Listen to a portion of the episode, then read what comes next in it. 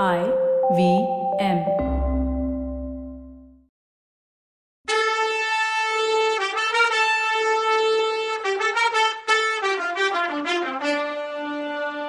வணக்கங்க. நான் கவிதா பேசுறேன். வெல்கம் டு கதை பாட்காஸ்ட் சிவகாமியின் சபதம் இது எபிசோட் நம்பர் நாற்பத்தி ஒன்பது. இந்த எபிசோடோட டைட்டில் என்னடா நடக்குது இங்க?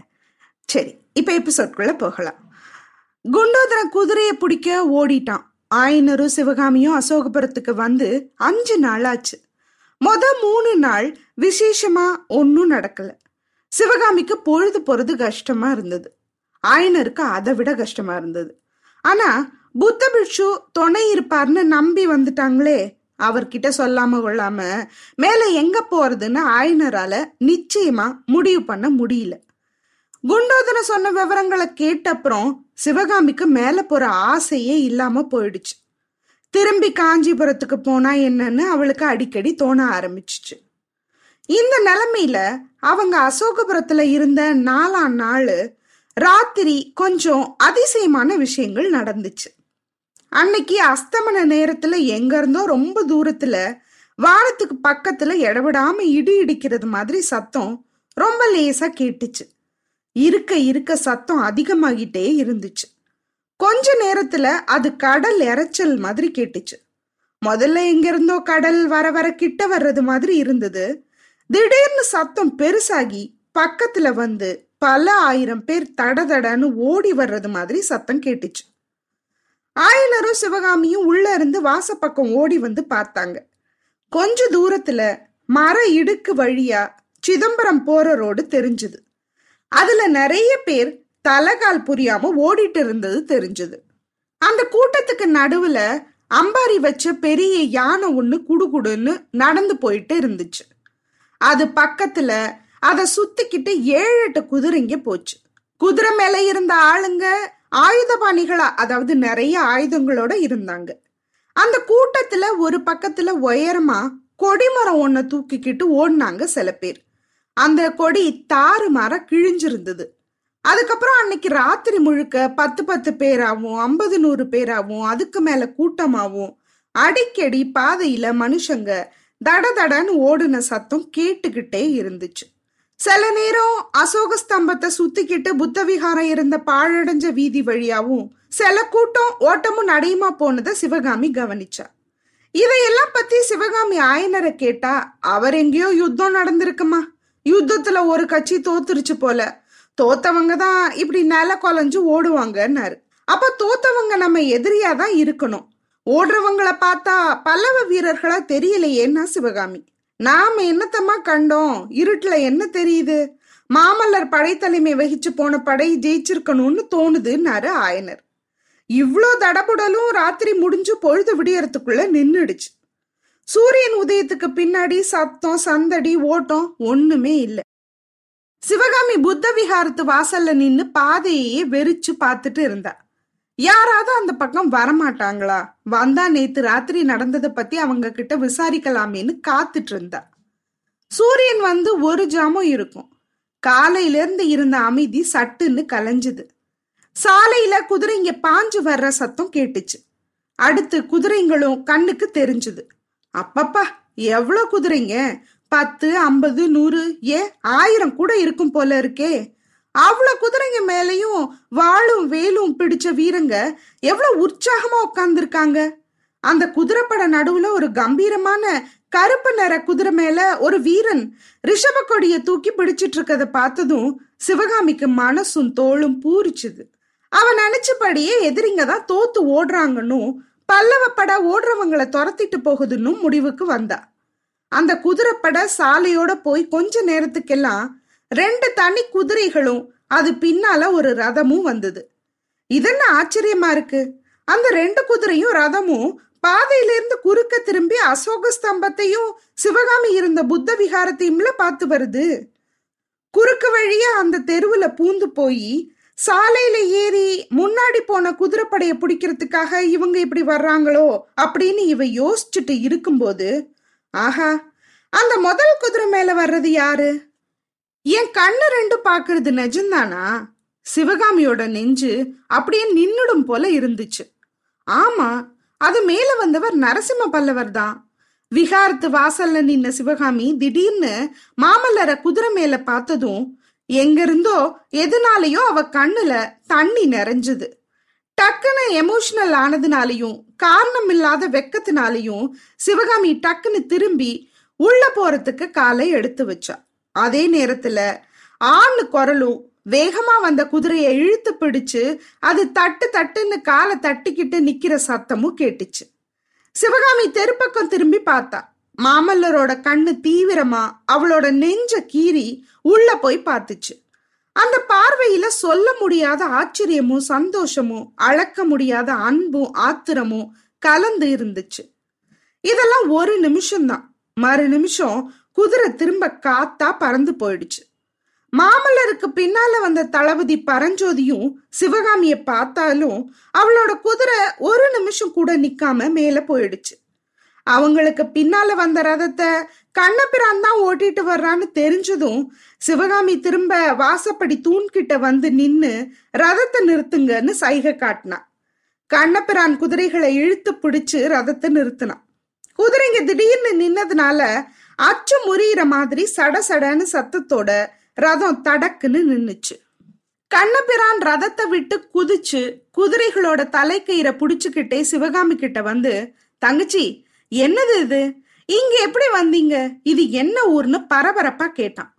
சிதம்பரம் போகலான்னு கிளம்பி வந்தோம்னா வழியில இங்க தங்குனோம். இந்த ஊருக்கு அசோகபுரம்னு பேரான் அதோ அசோக மகாராஜாவோட ஸ்தம்பம் தெரியுதே. நீங்க பார்க்கலையா? அப்படின்னு கேட்டா சிவகாமி. அதையெல்லாம் பார்க்க எனக்கு இப்போ நேரம் இல்லை. ஆமா நீங்க என்னத்துக்கு இவ்வளோ அவசரப்பட்டுக்கிட்டு பயணம் கிளம்புனீங்கன்னு கேட்டான் அவன். அந்த காட்டு வீட்டுல இந்த போர்க்காலத்துல தனியா ஏன் இருக்கணும்னு தான் கிளம்பணும். குமார சக்கரவர்த்தி கூட எங்களை அடியோட மறந்துட்டாரேன்னு சொன்னா சிவகாமி. என்ன வார்த்தை? அம்மா என்ன வார்த்தை சொல்ற நீ? மாமல்லராவது உங்களை மறக்கிறதாவது? போர்க்களத்துக்கு போக சொல்லி சக்கரவர்த்தி கிட்ட இருந்து பர்மிஷன் கிடைச்சதும் முதல்ல உங்க வீட்டை தேடிக்கிட்டு தானே வந்தோம். வீடு பூட்டி கிடந்ததை பார்த்ததும் மாமல்லருக்கு என்ன கோவம் வந்துச்சு தெரியுமான்னு கேட்டான் கண்ணன். எட்டு மாசம் எங்களை எட்டி கூட பார்க்காம இருந்தவருக்கு கோவம் வேற வருமா? போகட்டும். எங்க இப்படி எல்லாரும் தலை தெறிக்க ஓடுறீங்கன்னு நக்கலா கேட்டாளோ சிவகாமி? புள்ளலூர் சண்டையை பத்தி கேள்விப்படலையான்னு சொல்லிக்கிட்டே கண்ண ரதத்துல ஏறினான் ஓஹோ சண்டைக்கு பயந்துகிட்டா இப்படி ஓடுறீங்கன்னு கிண்டலா சிரிச்சுக்கிட்டே கேட்டா. இல்லம்மா இல்ல. சண்டைக்கு பயந்து ஓடுறவங்கள நாங்க துரத்திட்டு ஓடுறோம். தங்கச்சி நீ மட்டும் இங்கேயே இருந்தீன்னா நான் திரும்பி வரும்போது இந்த ரதத்து சக்கரத்துல கங்கப்பாடி அரசன் துர்விநீதனை கட்டிக்கிட்டு வர்றத பாப்பேன்னு சொன்னா கண்ணு. அண்ணா நான் கட்டாயம் இங்கேயே இருக்கேன். மாமல்லர் கிட்ட சொல்லுங்க அப்படின்னு சிவகாமி சொல்லி திரும்ப தயக்கத்தோட நான் ஏதாவது தப்பு பண்ணியிருந்தா மன்னிச்சுக்க சொல்லி சொல்லுங்கன்னு சொன்னான் அதே நேரத்துல கண்ணன் சாட்டைய சுளீர்னு சொடுக்குனதும் குதிரைங்க பிச்சுக்கிட்டு கிளம்பிச்சு.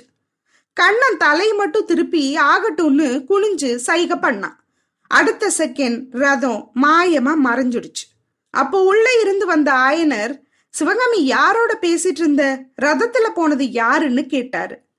கண்ணபிரானப்பா ரதத்துக்கு முன்னால குதிரை மேல மாமல்லரும் பரஞ்சோதியும் போனாங்க அப்படின்னு சொன்னான். அப்படியா? நாம அவங்கள விட்டுட்டு வந்தாலும் அவங்க நம்மளை விடமாட்டாங்க போலையேன்னு சொன்னாரு ஆயனர். அவங்க நமக்காக வரலப்பான்னு சொன்னா சிவகாமி. நமக்காக ஏன் வரப்போறாங்கம்மா? சிற்பி வீட்டை தேடி சக்கரவர்த்திங்க வந்த காலம் எல்லாம் மலை ஏறி போச்சு அப்படின்னாரு ஆயனர். அப்படி சொல்லாதீங்கப்பா. கோட்டையை விட்டு கிளம்ப அனுமதி கிடைச்சதும் மாமல்லர் நம்மளோட வீட்டை தேடிக்கிட்டு தான் வந்தாரான்னு சொன்னா சிவகாமி. அப்படின்னா குண்டோதனம் சொன்னது உண்மைதானான்னு கேட்டாரு ஆயனர். ஆமா நாம வீட்டுல இல்லாம போனதுல மாமல்லருக்கு கோபங்கிறது உண்மைதான்ப்பான்னு சொன்னா சிவகாமி. அதனாலதான் நான் சொன்னேன். இருக்கிற இடத்துலயே இருப்போம்னு. நீ புடிவாதம் புடிச்சு தேச யாத்திரை கிளம்பணும்னு ஒத்த கால நின்ன. அதோட பலனை இப்ப பாருன்னு சொன்னாரு ஆயனர். ஆயனருக்கும் மனசு கசந்து போயிருந்ததுனால இப்படிலாம் மத்தவங்க மேல குறை சொல்றது கொஞ்ச நாளா வழக்கமா இருந்தது. இருந்தாலும் இப்போ அவர் சொன்னது நெஜந்தாங்கிறதுனால சிவகாமிக்கு ரொம்ப வேதனையா இருந்துச்சு. நடந்ததை பத்தி பேசி என்ன புண்ணியம்ப்பா அப்படின்னா அவ ஒண்ணுமில்லதான். இருந்தாலும் இந்த வழியா போனவங்க நின்னு நம்மள ஒரு நிமிஷம் பார்த்துட்டு போக கூடாதா? ஒரு காலத்துல மாமல்லர் நம்ம மேல எவ்வளவு பிரியமா இருந்தார்னு கேட்டாரு ஆயனர். பிரியத்துக்கு இப்பவும் என்ன குறை வந்துச்சுப்பா? இது போர் நடக்கிற நேரம். அதனால எல்லாருக்கும் அவசரமா இருக்கு. திரும்பி வரும்போது மாமல்லர் இங்க வந்து நம்மளை பாப்பார்னு கண்ணபிரான் சொன்னாம்பான்னு சொன்னா சிவகாமி. அது வரைக்கும் சந்தோஷம். ஆனா எதுக்காக இப்படி எல்லாரும் ஓடுறாங்களா? அப்படின்னாரு ஆயனர். புள்ளலூருங்கிற இடத்துல பெரிய யுத்தம் நடந்துதான்னு சொன்னா சிவகாமி. ஓஹோ யுத்த களத்துல இருந்து தான் இப்படி ஓடுறாங்களாக்கும்? காலம் எப்படி மாறிடுச்சு பாரு. முன்னாடியெல்லாம் போருக்கு கிளம்புறவங்க வெற்றி இல்ல வீர சொர்க்கம்னு உறுதியோட கிளம்புவாங்க. போர்க்களத்துல முதுகு காட்டி ஓடுறது மாதிரி கேவலம் கோழத்தனம் வேற ஒண்ணுமே இல்ல அப்படின்னு நினைப்பாங்க அப்படின்னாரு ஆயனர். இத சொல்லும்போது அப்பா இந்த யுத்தத்துல போர்க்களத்துல இருந்து ஓடினவங்க எதிரிங்க தான். அது உங்களுக்கு திருப்தியான்னு கேட்டா. அதுல என்னம்மா திருப்தி? சுத்த வீரங்களை ஜெயிச்சு கொடி நாட்டுனா புகழும் பெருமையும் வரும். ஏற்கனவே தோத்து போய் ஓடுறவங்களை துரத்தி ஜெயிக்கிறதுல என்ன கௌரவம் இருக்கு அப்படின்னு கேட்டாரு ஆயனர். எந்த வழியிலையும் ஆயனரை திருப்தி பண்ண முடியாதுன்னு நினைச்ச சிவகாமி அவரோட பேசுறதுல யூஸ் இல்லைன்னு முடிவெடுத்து அமைதியா இருந்தா. ரெண்டு பேரோட மனசும் வெவ்வேறு சிந்தனையில இருந்துச்சு. அன்னைக்கு சூரியன் அஸ்தமிக்க ஒரு நாழிகை இருக்கும்போது குண்டோதரன் திடுத்துப்புன்னு வந்து சேர்ந்தான். அவன் எங்க போயிருந்தான்? புத்த பிட்சுவை தேடி கண்டுபிடிச்சானா? குதிரை திரும்ப கிடைச்சுதான்னு ஆயனரும் சிவகாமியும் ஆவலோட அவனை விசாரிச்சாங்க. அதை ஏன் கேக்குறீங்க போங்க? உங்களோட பேச்சு கேட்காம புத்த பிட்சுவை பிடிக்கிறதுக்காக ஓடினாலும் ஓடினேன் நேரா யுத்த களத்திலேயே போய் மாட்டிக்கிட்டேன். அப்பப்பா இந்த மாதிரி பயங்கர யுத்தத்தை நான் பார்த்ததும் இல்ல கேட்டதும் இல்லைன்னா குண்டோதுறேன் சிவகாமி உடனே என்ன பார்த்த? எங்க நடந்துச்சு? சண்டை முடிவு என்ன ஆச்சுன்னு கேட்டான் அதனால குண்டோதரன் புள்ளலூர் சண்டையை பத்தி விவரமா சொன்னான் பழந்தமிழ் நாட்டோட சரித்திரத்துல பிரசித்தி பெற்ற அந்த புள்ளலூர் சண்டையை பத்தி இப்ப நாம எல்லாரும் தெரிஞ்சுக்கலாம். வாதாபி புலிகேசியோட பட பல்லவ நாட்டு மேல படையெடுத்து வந்த சில நாளைக்கெல்லாம் கங்க நாட்டு அரசன் துர்வேநீதனோட பட திரண்டு பல்லவ நாட்டு மேற்கு எல்லையில வந்து நின்னுச்சு. வாதாபி படையால பல்லவர் பட முறியடிக்கப்பட்டுடுச்சு அப்படின்னு செய்தி வந்ததும் பல்லவ நாட்டுக்குள்ள நுழையிற ஆயத்தமா அந்த பட காத்துக்கிட்டு இருந்துச்சு. ஆனா திடீர்னு துர்வேநீதனுக்கு என்ன தோணுச்சோ என்னவோ தெரியல. ஒரு நாள் கங்க நாட்டு படை பல்லவ நாட்டுக்குள்ள நுழைஞ்சிட்டதுன்னும் காஞ்சியை நோக்கி முன்னேறி வருதுன்னு தெரிஞ்சது. இதை தெரிஞ்சுக்கிட்ட மகேந்திர பல்லவர் வடக்கு போர்மனையில இருந்து குமார சக்கரவர்த்திக்கு கட்டளை அனுப்பினார். திருக்கழக்குன்றத்துல உள்ள பாதுகாப்பு படையோட போய் கங்க நாட்டு சைன்யம் காஞ்சிபுரத்தை அணுகிறதுக்கு முன்னாடி அதை எதிர்க்கிற மாதிரி சொல்லி அனுப்புனாரு. இந்த மாதிரி கட்டளைக்காக எட்டு மாசமா துடி துடிச்சிட்டு இருந்த மாமல்ல நரசிம்மர் தளபதி பரஞ்சோதியோட உடனே கிளம்பி போய் திருக்கழுக்குன்றத்துல இருந்த படைக்கு தலைமை வகிச்சு நடத்திட்டு போனாரு.